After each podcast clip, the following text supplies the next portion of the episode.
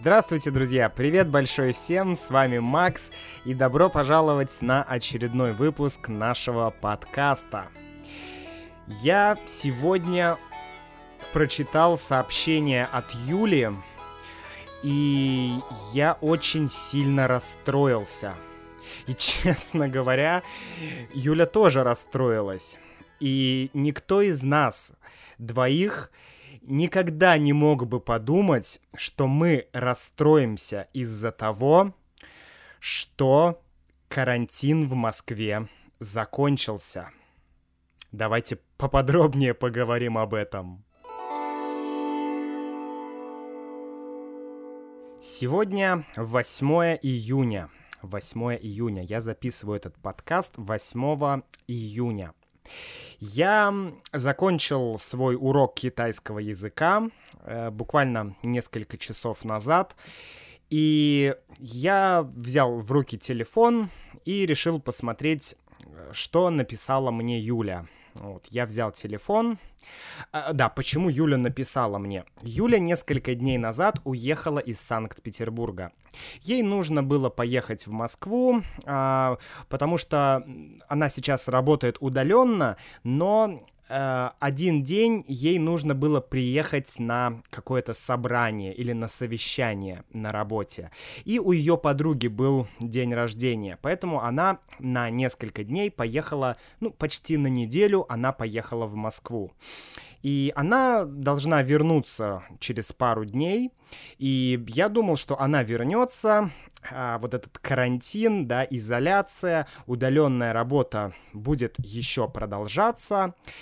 И вот сегодня я получил сообщение от Юли, и она пишет, Макс, карантин закончил, закончится завтра. Она присылает мне сообщение, где говорится, я вам сейчас прочитаю это сообщение. Информацию о скором снятии ограничений в Москве подтвердил Сергей Собянин. Да? Сергей Самя... Собянин — это мэр Москвы. Он подтвердил снятие ограничений, то есть снятие лимитов, то есть снятие карантина. Да? Дальше что написано. С 9 июня отменяется самоизоляция, пропуска и прогулки по графику. Начинают работать парикмахерские, салоны красоты, фотоателье, ветеринарные клиники, агентства, бла-бла-бла-бла-бла.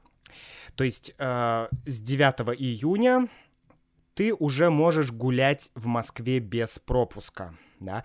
И э, еще была такая тема, что э, разные дома в Москве гуляли по графику.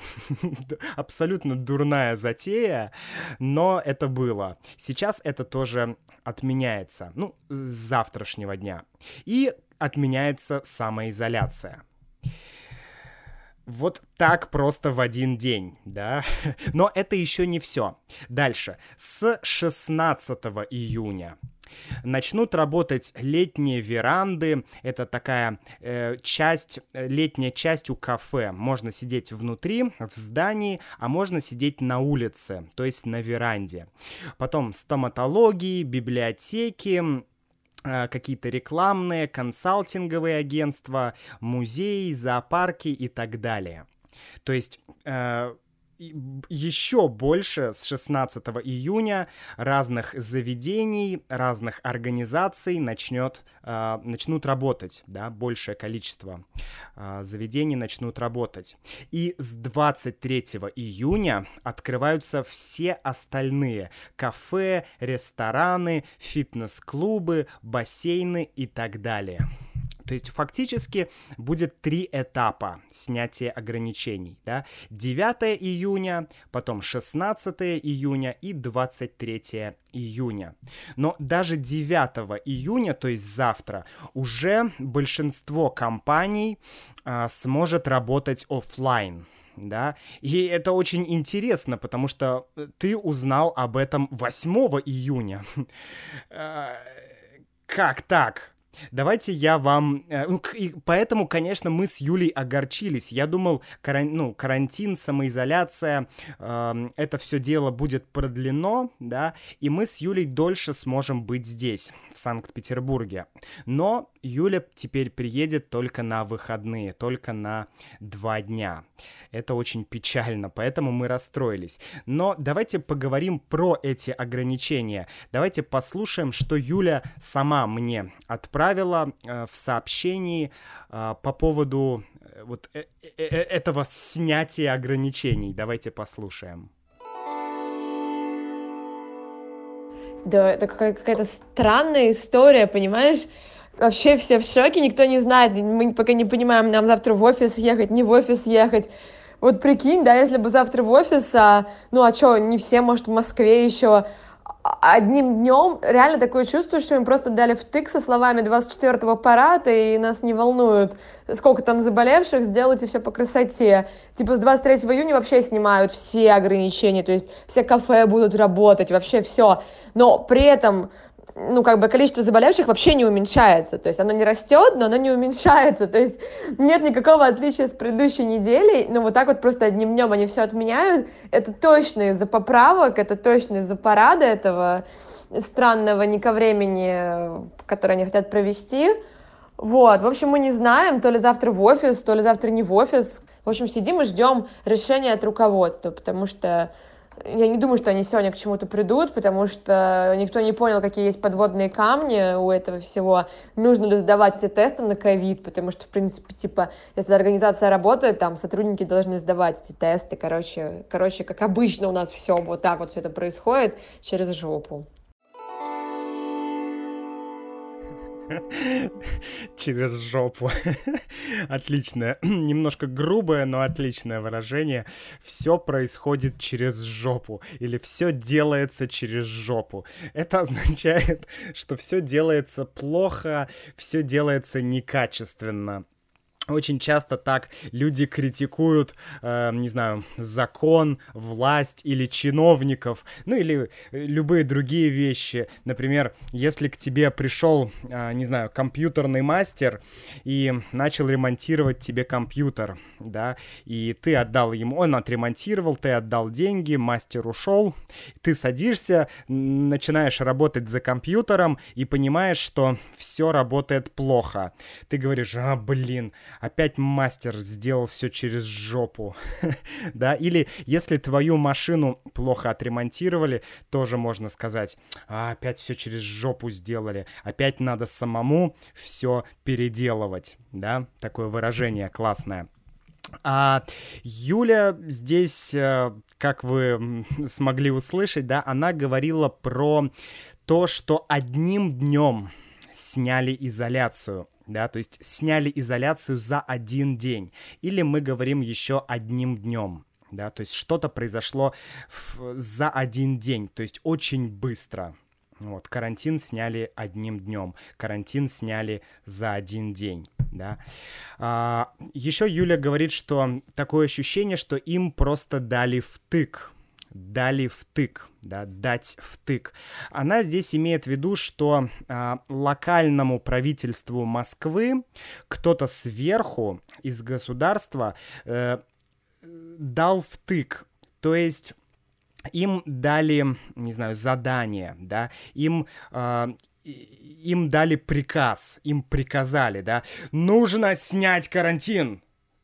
То есть дать втык означает как бы немножко покритиковать или э, сказать, что тебе нужно поторопиться, тебе нужно сделать что-то быстрее, да. Если, например, э, мастер долго э, ремонтирует твой компьютер, ты ждешь один час, два часа, три часа, то ты можешь подойти и сказать, ну что там, почему так долго, почему вы так долго ремонтируете мне, мой компьютер? Мне нужен компьютер! И мы можем сказать, что ты дал втык мастеру, да, то есть ты его ускорил. Ты сказал быстрее, работай быстрее, делай лучше, да, дать втык. А, так вот, да, кто-то дал м, руково- руководству Москвы втык, и поэтому руководство Москвы вот так одним днем сняли а, изоляцию самоизоляцию, да. И в чем здесь интерес для нас? В том, что компании теперь не знают, что делать.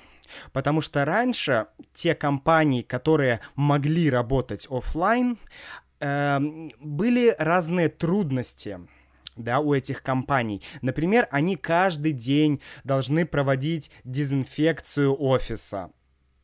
Они каждый день должны были э, делать тесты, тесты на коронавирус. Да, каждого сотрудника тестировать на коронавирус. И если кто-то заболел, то весь офис э, должен был уйти на карантин. То есть были трудности, чтобы работать офлайн э, официально, да. То сейчас бац, одним днем и все все можете работать. И компании еще не понимают, какой регламент, да, какие условия. Они должны делать тесты, они должны делать санитарную обработку и дезинфекцию, они должны там делать то, делать это или не должны. То есть э, как именно сейчас работать, пока компании не понимают. Да? А, и Юля также сказала, что это все, да, это, это такое мгновенное, быстрое, одним днем снятие карантина, что это связано с парадом и поправками. И вот о параде и поправках я бы и хотел сегодня поговорить. Давайте начнем с парада. А, что такое парад? Парад, э, здесь имеется в виду парад к Дню Победы. Может быть, вы знаете, что 9 мая в России это официально праздник, это День Победы. День Победы во Второй мировой войне да, которая закончилась в 1945 году. И каждый год 9 мая в крупных городах, да почти, наверное, по всей России, э, происходят разные парады да, проводятся, вернее, мы говорим, проводятся парады. То есть э, люди военные выходят на улицу и какое-то не знаю, показывают шоу, да, какое-то представление, и люди как бы отмечают или празднуют День Победы. И в этом году из-за коронавируса парад был перенесен с 9 мая на 24 июня. То есть парад должен быть 24 июня. А, интересно, что 24 июня это очень символичная дата, потому что 24 июня 1945 года на Красной площади проводился парад в честь окончания войны, да, в честь победы. То есть 24 июня был парад победы. И вот сейчас тоже решили провести парад 24 июня.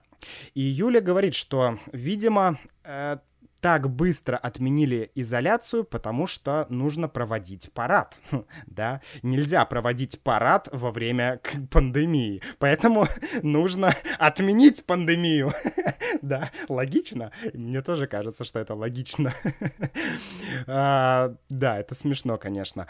Еще Юля говорит, что количество заболевших не уменьшается. И действительно, я каждый день смотрю статистику, и я вижу, что в России уже где-то, ну, несколько недель каждый день появляется примерно 9 тысяч новых заболевших. Некоторые с симптомами, большинство без симптомов, но все равно люди заражаются. То есть по официальной статистике 9 э, тысяч в день человек заражается, и мы отменяем самоизоляцию. Не правда ли странно это звучит? Как-то вот вроде так боролись с коронавирусом, а теперь бамс, ну все, окей, ребята, можно гулять, можно ходить. Как-то слишком все быстро, мне кажется. Я решил спросить одну мою подругу, ее зовут Света, многие из вас ее знают, что она думает по поводу коронавируса. Света, что ты думаешь о мерах борьбы с коронавирусом и вообще о коронавирусе? Что я думаю по поводу мер борьбы с коронавирусом и успешны ли они? Так как я считаю, что коронавирус это сугубо политический прием на мирового масштаба, а, и никакой пандемии на самом деле нет. Это подтверждают статистические данные многих стран. И, в общем-то, все происходящее вокруг меня и остальных людей а, то считаю, что меры по борьбе с коронавирусом, они просто уничтожительны для малого бизнеса, для среднего бизнеса, а, для населения, которое болеет какими-то другими болезнями так как э, у нас в России, по крайней мере, на период коронавируса закрыты все больницы, приостановлены все операции, не помогают раковым больным, не помогают больным с хроническими заболеваниями, обследоваться невозможно. И больше людей умрет от э, этих мер э, по причине не оказания помощи, чем по причине коронавируса. По поводу успешных, неуспешных мер – ну, в общем-то, у нас э, картина на лицо, у нас абсолютный хаос э, в плане даже статистики при применении мер, при отсутствии мер. То есть, когда у нас были строгие ограничения на начале пандемии, у нас было очень маленькое количество заболевших. Когда у нас э, огромное количество заболевших, и оно множилось с каждым днем, у нас меры начали снимать. То есть, все абсолютно нелогично, вот все ходы. Спасибо, Света, большое. А, давайте вкратце, о чем говорила Света. Света говорила, что пандемия — это больше политический ход или политический прием. Да, то есть это политическая тема, это политика, политическая история, да, причем мирового масштаба да, то есть это всемирная такая политическая игра, что реальной пандемии нет. Меры, да, меры. А, она говорит, что меры неэффективны. Более того, она говорит, что меры уничтожительны. Да? То есть меры уничтожают что-то. Меры причиняют вред. Э, меры наносят вред. Меры уничтожительны для кого? Кого они уничтожают? Они уничтожительны, первое, для малого и среднего бизнеса. Да, то есть малому и среднему бизнесу в России и не только в России сейчас хана, да, то есть конец. Многие организации, компании перестали существовать. Номер два. Для кого еще меры уничтожительны?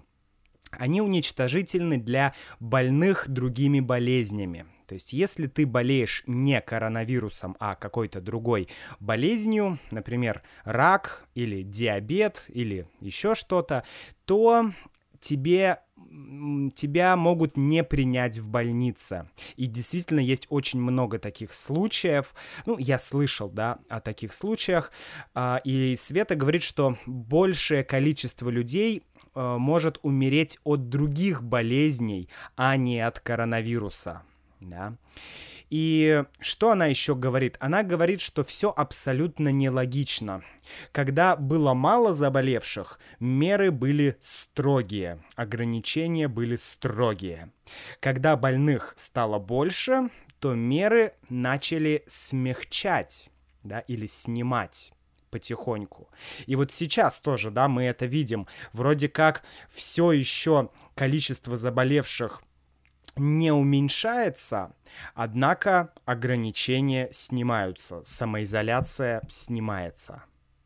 На самом деле здесь я бы хотел еще сделать одну поправку да, одно уточнение, что э, я, да, так же, как и Света, так же, как и Юля, да, мы все не эксперты, и мы все равно не, э, не можем сказать объективно, да, не можем судить объективно по ситуации. То есть в любом случае то, что вы услышите, то, что вы слышите в этом подкасте, есть э, личное мнение каждого из нас, и мы не хотим кого-то склонять, да, к какой-то точке зрения, что это пандемия или это не пандемия, это политическая какая-то игра.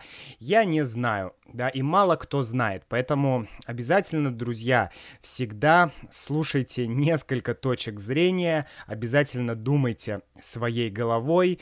Мы здесь все-таки изучаем русский язык, а не решаем какие-то вопросы мирового характера, политики и теорий заговора. Давайте сейчас поговорим про поправки в Конституцию. да, которые, вы, может быть, вы помните, в марте этого года в России Государственная Дума э, приняла поправки к Конституции, которые были сделаны да, и президент их тоже э, как бы принял.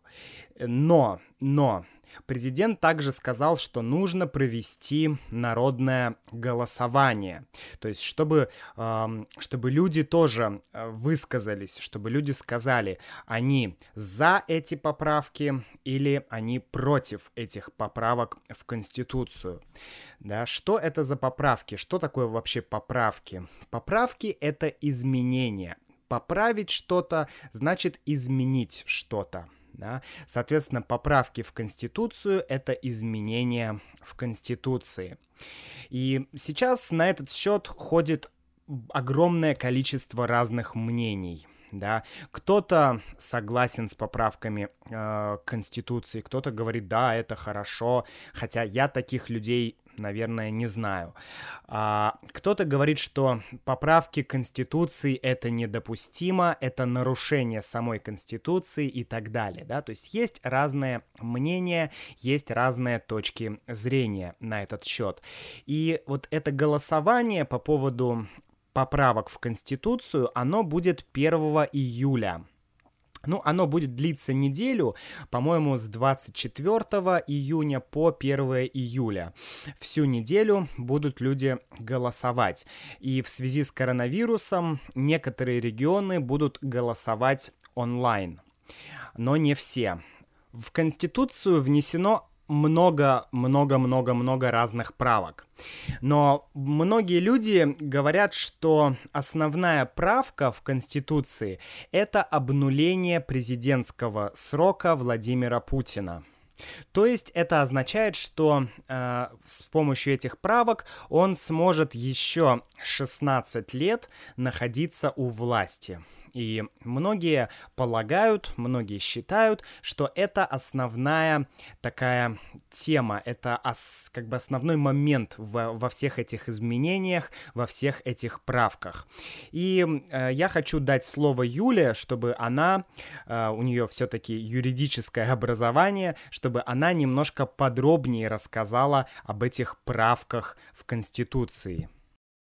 То, что происходит, это очень э, хитрая схема, ну как хитрая, наверное не, наверное, не очень хитрая, но просто то, что они делают, это очень-очень-очень возмутительно, потому что как выглядят эти поправки?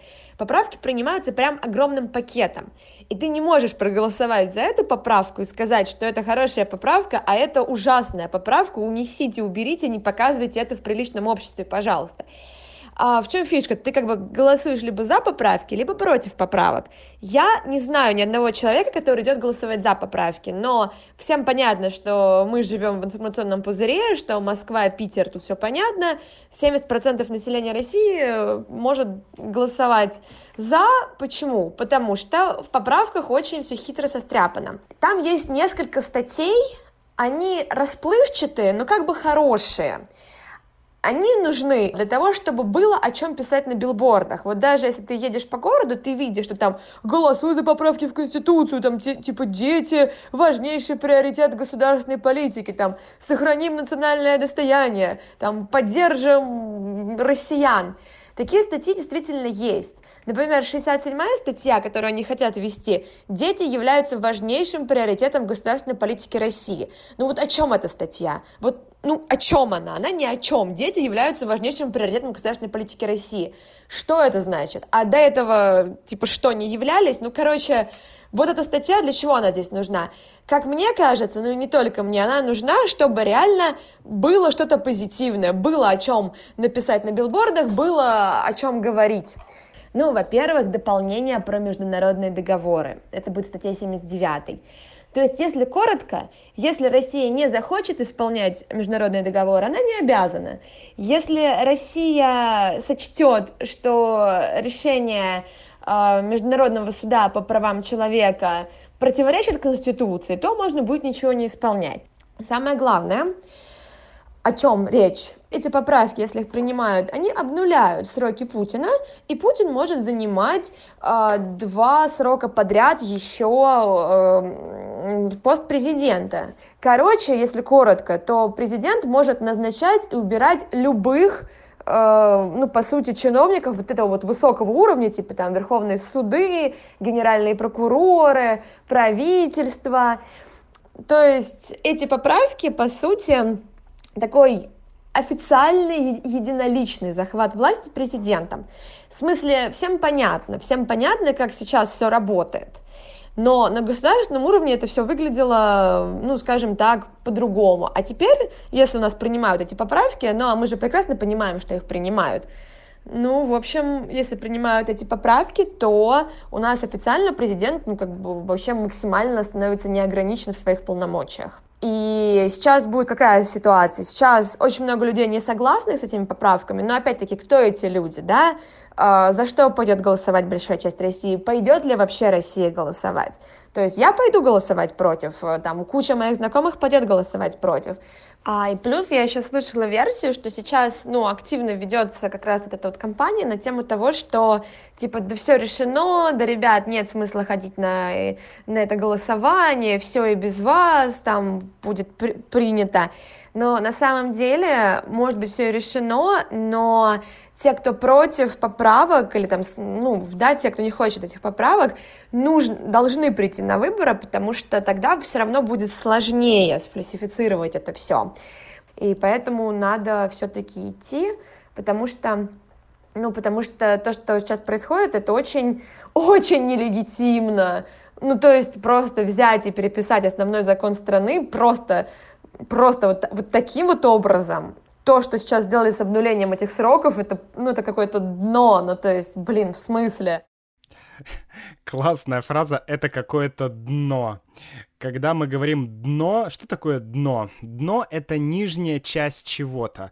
Например, если мы возьмем море, то у моря в самом низу находится дно, дно моря или морское дно, да, и когда мы используем это выражение, это сленг, конечно, то мы говорим, что это очень-очень-очень плохо, это ужасно, это просто дно. это очень забавное выражение. Она говорит, что что-то просто супер низкого качества, что-то супер плохо. Вот Юля говорит, что э, вся эта тема с поправками, с изменением Конституции — это просто дно. Давайте я э, просуммирую то, э, о чем говорила Юля. Она говорила, что поправки принимаются пакетом. Пакет. Пакет, то есть все сразу — да, один пакет, и в нем есть поправки. И голосование идет за весь пакет, то есть сразу за все поправки. Ты не можешь голосовать за э, эту поправку, но против этой поправки. Ты голосуешь либо за все поправки, либо против всех поправок. И это, конечно, сомнительно. Дальше. Она говорит, что есть несколько поправок, которые расплывчаты. То есть они не, не очень понятны, да, они трудно понять их смысл, они, о, они слишком такие в общем смысле, да. Хороший пример — это дети являются важнейшим приоритетом государственной политики России. То есть как бы дети самое важное в России да, и вроде бы хорошо, но с другой стороны, ну, а раньше дети не были самым важным в России, да, то есть она странная, эта поправка расплывчатая, неясная, непонятная, да, хотя звучит она хорошо. И есть несколько таких поправок, и э, есть мнение, что это такой популизм, да, эти поправки направлены на то, чтобы люди захотели проголосовать за поправки. Да? То есть это рекламная кампания, это пиар-акция. А, дальше есть пункт про дополнение про международные договоры. Да? То, что э, Россия может э, при некотором раскладе не исполнять международные договоры или не выполнять да, международные э, договоры или соглашения. То есть э, самый плохой здесь момент, что Россия сможет не выполнять решение Международного суда. Что это значит? Если я, например, меня обвинили в преступлении, ко мне приш, пришла полиция и сказала, Макс, ты убил Васю, ты идешь в тюрьму. И э, сначала, конечно, и, и начинается суд, судебный процесс. Меня судят, да. Судья говорит, Максим, ты идешь в тюрьму. Да, все, я проиграл суд, я должен идти в тюрьму. Но я не виновен. И тогда я могу обратиться в международный суд да, это мое право. И в между... международный суд это моя такая самая последняя попытка доказать, что я не виновен, доказать, что я не убивал Васю. И в данный момент э, эта поправка может лишить людей э, вот этой возможности обратиться в международный суд да. И вот это, это, это очень нехорошо. Ну, вы сами можете понимать. Это, это, это неприятно, мягко говоря. И Юля говорит, что э, есть мнение, что главный момент, да, основная суть всех этих поправок — это обнуление сроков президента. Обнуление. То есть превратить в ноль, да, ноль ничто, zero, обнуление, да. То есть Владимир Путин снова может быть президентом еще 16 лет.